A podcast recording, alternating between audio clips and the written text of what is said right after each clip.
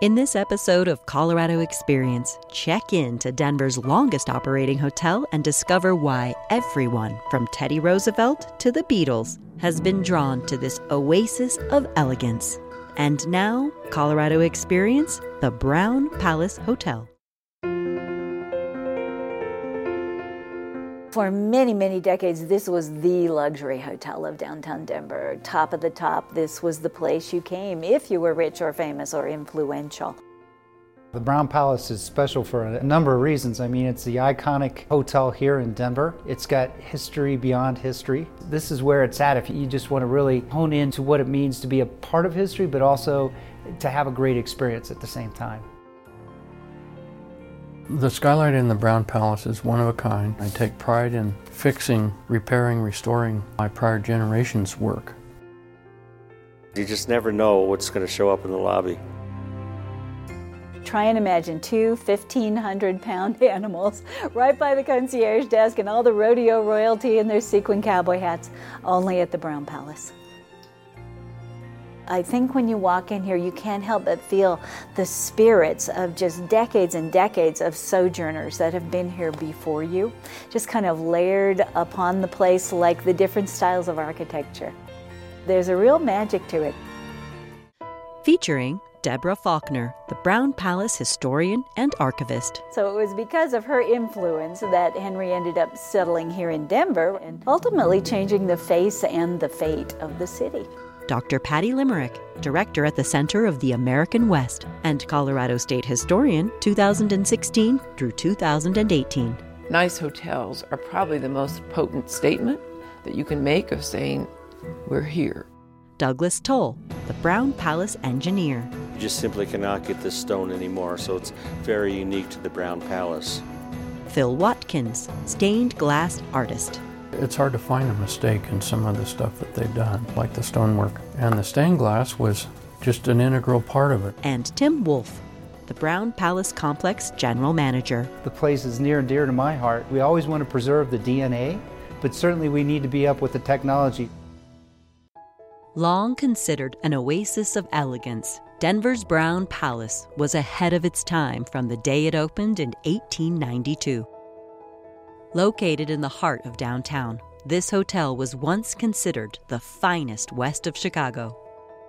Few could rival its splendor and Who's Who in America guest list.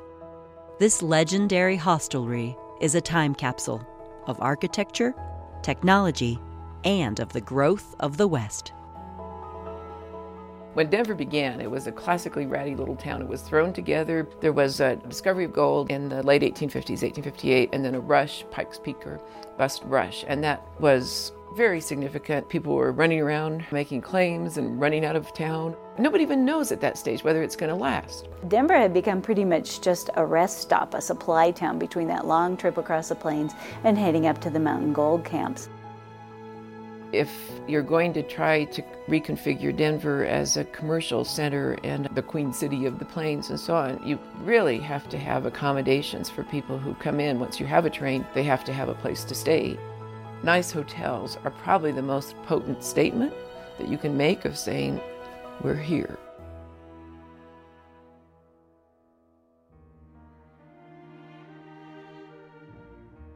Henry Curtis Brown was on the scene here in Denver the year after the big 1859 gold rush that gave Denver and Colorado its start.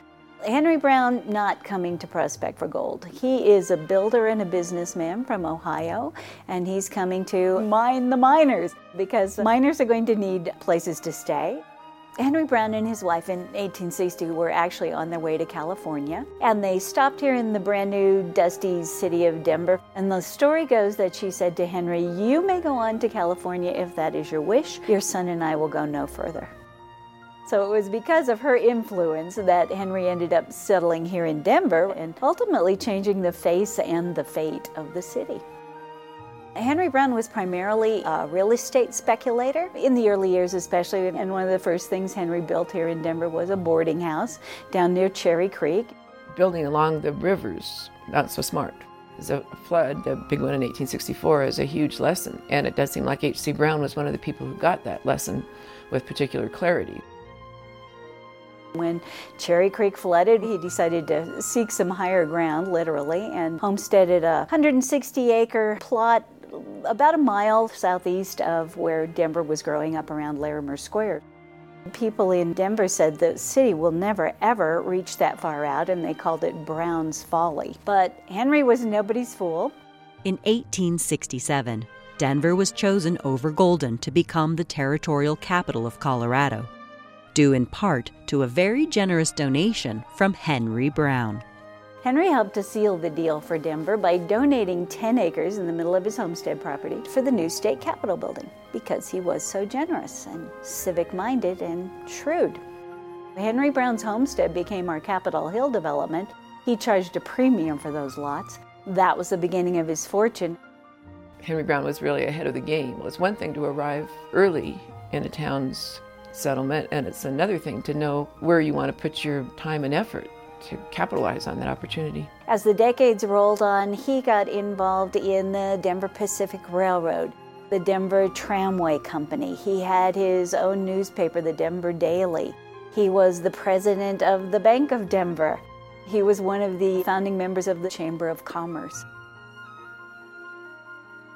Henry's contributions to Denver's business boom would culminate with a magnificent nine story structure, the tallest in town at the time.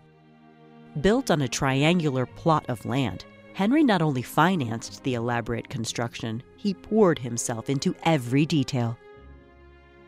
In the end, the Grand Hotel would be an architectural marvel that would forever bear his name.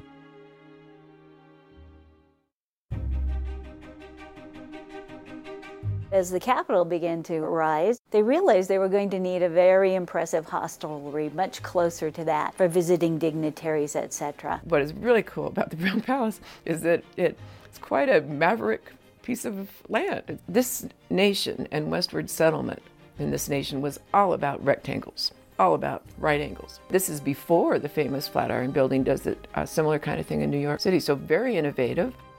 Because he made it a, a right triangle with a five sided, basically, hole in the middle, our atrium lobby, that allowed for every single guest room to be an exterior room. The architect of the Brown Palace was Frank Edbrooke. He was from Chicago and came here to Denver in 1879 at the request of Horace Tabor, our Silver King. Frank Edbrooke ended up staying here in Denver and designing or at least contributing to more than 60 buildings in the city, some of them still the finest in town. Not only was the Brown Palace an architectural gem, but it was also a technological wonder for its day. The Brown Palace is featured on the cover of Scientific American spring of 1892.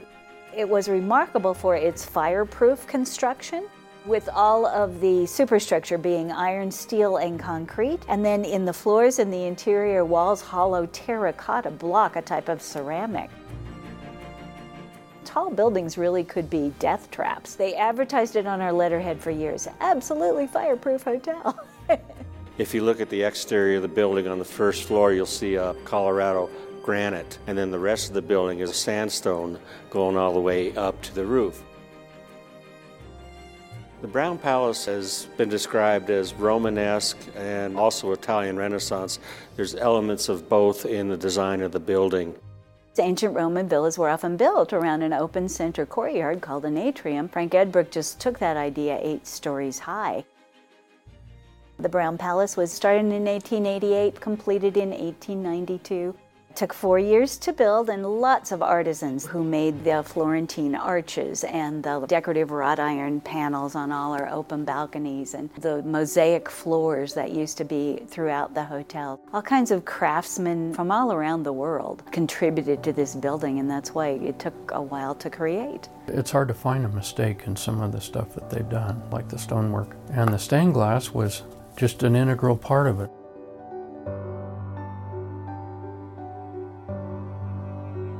I just don't think they're the craftsmen and skilled laborers to construct a building like this today. Up on the seventh floor level, in between the arched windows, are medallions. And within those medallions are carvings of Colorado mammals, 26 of them. There are deer and elk and mountain lions and bears and bison and rabbits and sheep and all kinds of things. They were done by an artist named James Whitehouse, and we call them the Brown Silent Guests. The most original part of the hotel is obviously the atrium lobby. As people come in, immediately their eyes are drawn up 100 feet to that stained glass skylight, which is just absolutely stunning. 1892, that was unprecedented, and it became known as daylighting the interior space because of the natural light that comes through the skylight. The skylight is suspended between the eighth and ninth floors and is not actually on the roof. A transparent gabled window above allows in natural light while protecting the skylight from weather. Stained glass has been a Watkins family tradition for over two centuries. My grandfather and great grandfather put it in, and my dad and I worked on it, and then I, I've been working on it since. I was involved pretty much from the time I was seven till now. It's 65 years. It's really pretty amazing how high quality things they turned out. That's what amazes me. There wasn't any clinkers in there that turned out junk. It was all top quality stuff. Henry Brown spared no expense to ornament his 400 room hotel with the finest materials and furnishings. The onyx that adorns the lobby and the second floor onyx room. It's uh, very rare and was mined in the city of Torreon, Mexico. You just simply cannot get this stone anymore, so it's very unique to the Brown Palace the china from Royal Doulton and Black Knight and Limoges. All the silver pieces were custom made by Reed and Barton. The finest linens, the finest lace curtains, just top drawer throughout. We generated our own electricity, we made our own ice, we had our own well water. It was just almost like a city unto itself. Every suite of rooms from the beginning had hot and cold running water, flush toilets, shower baths. All these factors combined, from the moment we opened, we were considered by many one of the three best hotels in the nation at the time. Right up there with the original Waldorf in New York City and the Auditorium Hotel in Chicago. But the magnificence of the fireproof hotel did not protect it from a fire sale. A year after construction was completed, the silver panic of 1893 wiped out many of Colorado's fortunes, including Henry Brown's. Because of the crash, Henry was forced to mortgage the hotel for a fraction of its value. And before he was able to buy that mortgage back, it was bought by Winfield Scott Stratton, who made his millions in Cripple Creek gold in the 1890s. Winfield Scott Stratton, after he bought the hotel in 1900, invited Henry to keep his office here and to even live in the hotel if he chose. Just six years after selling his prized palace, Henry passed away at the age of 85 in 1906. His body would lie in state in Colorado's capital on the very land he had donated. He was buried in Denver's Fairmount Cemetery alongside his family and near his chief architect, Frank Edbrooke.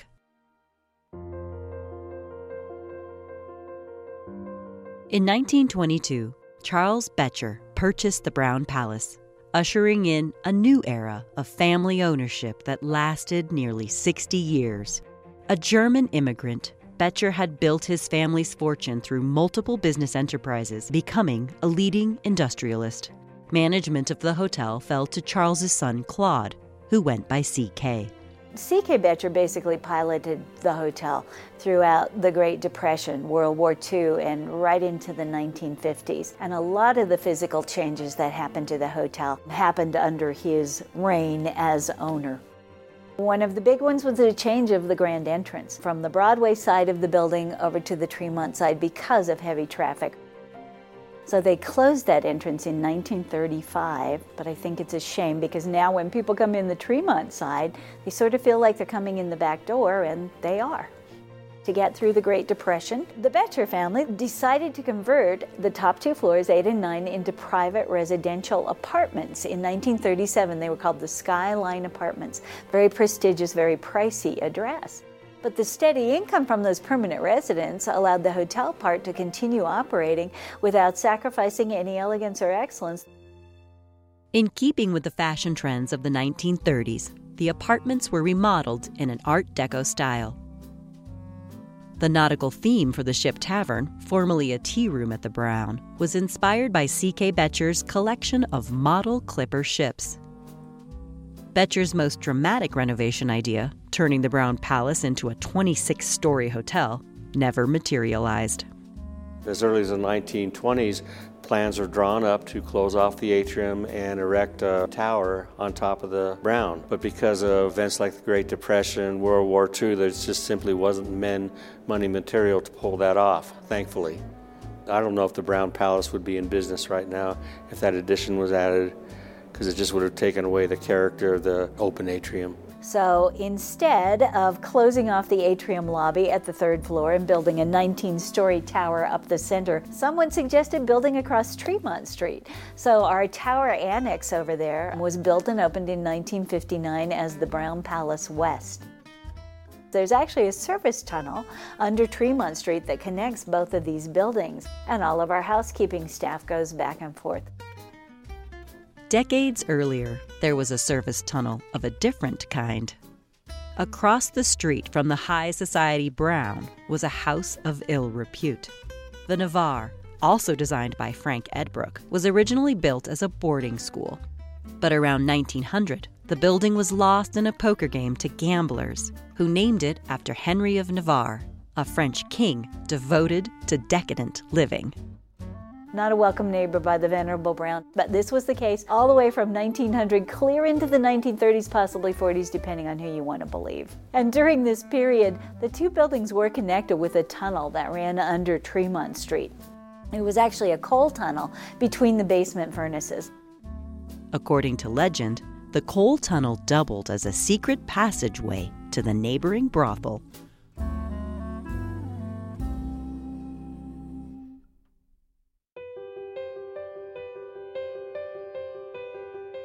From the beginning, we have attracted heads of state and royalty and celebrities, the social elite, the business and political movers and shakers. Some of our early guest registers actually have the signatures of people like Andrew Carnegie, Thomas Edison, Queen Marie of Romania, Charles Lindbergh. One of the Brown Palace's boasts is that every president, beginning with Teddy Roosevelt in 1905, has visited the hotel, with two exceptions Calvin Coolidge and Barack Obama, who I always say has no excuse. and of all those presidents, Eisenhower spent by far the most time here because his wife Mamie was a Denver girl. She grew up here. So, all during Eisenhower's administration, they would often stay here at the Brown Palace, and the hotel became known as the Western White House. Even presidential visits could not compare with the fanfare that accompanied the world's most famous rock band. In August of 1964, the Beatles stayed here when they played up at Red Rocks for $6.60 a ticket and did not sell out. The Brown Palace didn't want them staying here because they were the mop tops from Liverpool. They had this long hair, and Denver was a pretty conservative town at the time. When they were expected, the block was encircled by five to 6,000 screaming teenagers. The poor Beatles had to be smuggled into the employee entrance and up a service elevator straight to their suite. We do still have a Beatles suite. It's been done in kind of 1960s style decor, all the prints replaced with album covers and posters. But the coolest thing in that suite is a jukebox that plays everything the Beatles ever recorded. More than 225 songs, you don't even have to put a dime in it.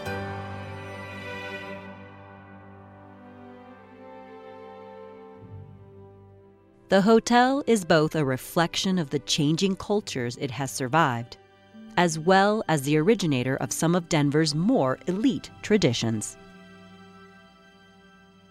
When you come through the doors of the Brown Palace, you are leaving a modern Western city and you are entering another time and place where you have elegance and you have beauty and you have the refined customs of afternoon tea. And it's just a magical place like nothing else in downtown Denver.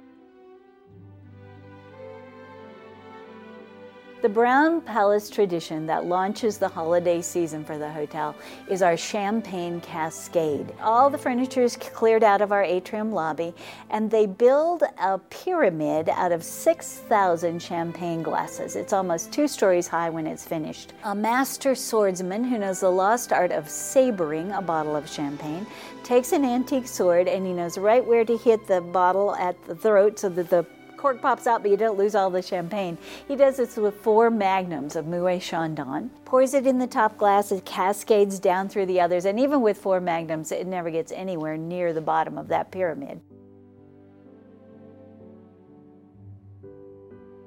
Since 1955, the biggest party that we host every year here at the Brown Palace is the Denver Debutante Ball. In fact, the uh, Debutante Ball are joint owners with the Brown Palace of our huge 25 foot by 25 foot LED chandelier suspended right in the middle of the atrium. It's spectacular. The debutantes come down our grand staircase in gorgeous white dresses, and then they have the first waltz with their fathers in the atrium lobby.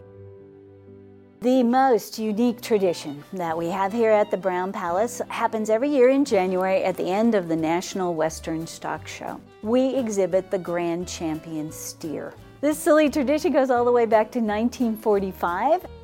Two Hereford bulls auctioned that year for a record shattering $50,000 each. It made national news. Tradition was born.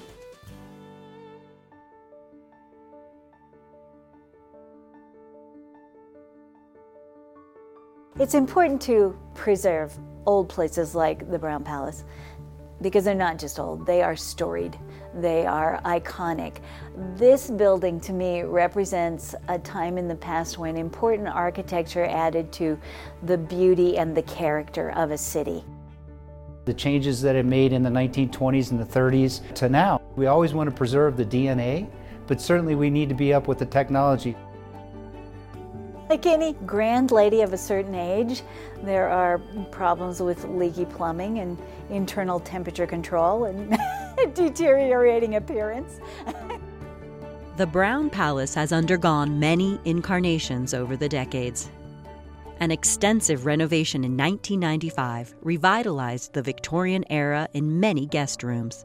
The decors of Ellyngton's, the atrium lobby, and Churchill's bar were also transformed while maintaining their historical imprint.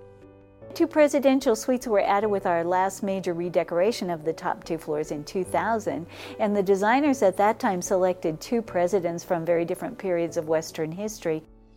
One and my favorite in the Hull Hotel is the Teddy Roosevelt Suite, and that's done in Edwardian style, 19 teens, lots of dark wood paneling and wilderness and wildlife touches because he was a hunter and a conservationist. And the other is the Reagan Suite, and that's done in California ranch style with mission style doors, wall treated to look like stucco.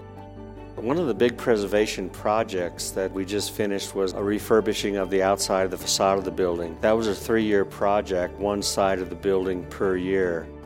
180 tons of Utah sandstone was used during the restoration of the hotel's windowsills and exterior walls. Historical photos and construction drawings helped specialists ensure the existing facade would remain supported during the replacement. Over the years, Colorado's winters had taken a toll on the Browns sandstone exterior. Sandstone is a really foolish material to use in this climate because after a few cycles of freeze and thaw, it gets very unstable, brittle, breaks apart, and over the decades we've lost quite a bit of elaborate raised stone trim that used to decorate the outside and has not been replaced. The hotel's silent guests in sandstone carvings were not repaired during the restoration project. Unfortunately, some of those are so badly deteriorated now you can't even be sure what animal they are. So I hope before too much longer there'll be some money for some actual artistic restoration and we can bring them back to their former glory. One of the artistic carvings includes a bas relief of Henry Brown himself, ever watching over the hotel that bears his name.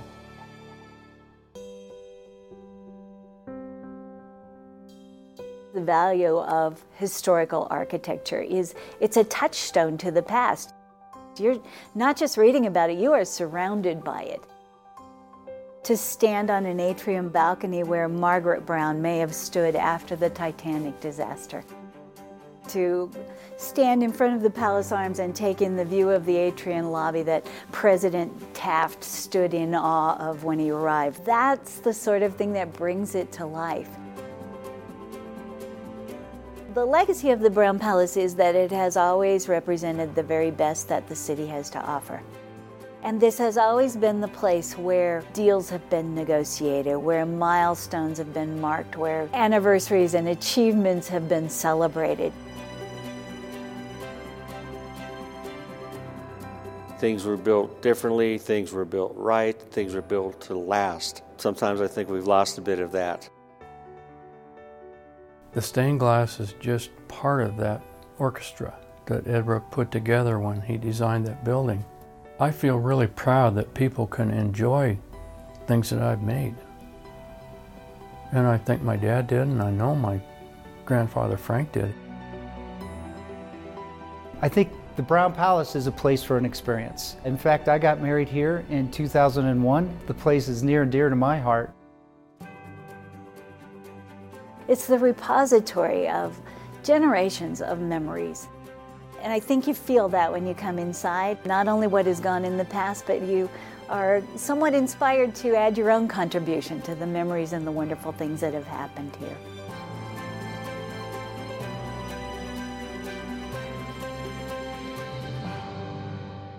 This episode of Colorado Experience was directed by Eric Hernandez and written by Holly Johnson. The production team includes Julie Spear Jackson, Carol L. Fleischer, and Clarissa Guy. Major funding for Colorado Experience is provided by listeners like you. Thank you. And History Colorado State Historical Fund, supporting projects throughout the state to preserve, protect, and interpret Colorado's architectural and archaeological treasures create the future, honor the past. To watch or listen to this or other episodes, visit rmpbs.org forward slash COEX. For behind the scenes photos, fun facts, sneak peeks, promos, information on upcoming episodes, community screenings, and so much more, follow us on Instagram and Facebook. Just search for Colorado Experience. Do you love history? The Emmy Award winning television series Colorado Experience is dedicated to preserving and celebrating the people, places, and events that have shaped Colorado. The series brings to life these fascinating yet sometimes little known chapters in the state's evolution from dinosaurs to the craft brewing revolution. Colorado Experience explores how history has contributed to today's Coloradan identity. Discover online at rmpbs.org/coex. With producers and directors in Denver, Pueblo, Durango, Grand Junction, and Colorado Springs, Colorado Experience creates in depth local stories throughout the state. Did you know that viewers can select an episode through the Viewer's Choice Award? By suggesting and voting on topics, you could choose a Colorado Experience episode. Watch for the announcement and make sure to share your Colorado story. For more information, go to rmpbs.org/coex. Each season, Colorado Experience produces over a dozen episodes, airing fall to spring. From culture and technology to people and places, this Rocky Mountain PBS produced show focuses on the rich past that has shaped the fabric of Colorado. All past seasons are archived and available to watch online for free anytime at rmpbs.org/coex. If you enjoyed listening to this series, look for the Rocky Mountain PBS series Arts District, which celebrates Colorado art in all its forms. From performing arts to visual arts and edgy outside the box art to culinary delights and crafts, unearth the state's creative side. Discover online at rmpbs.org/artsdistrict.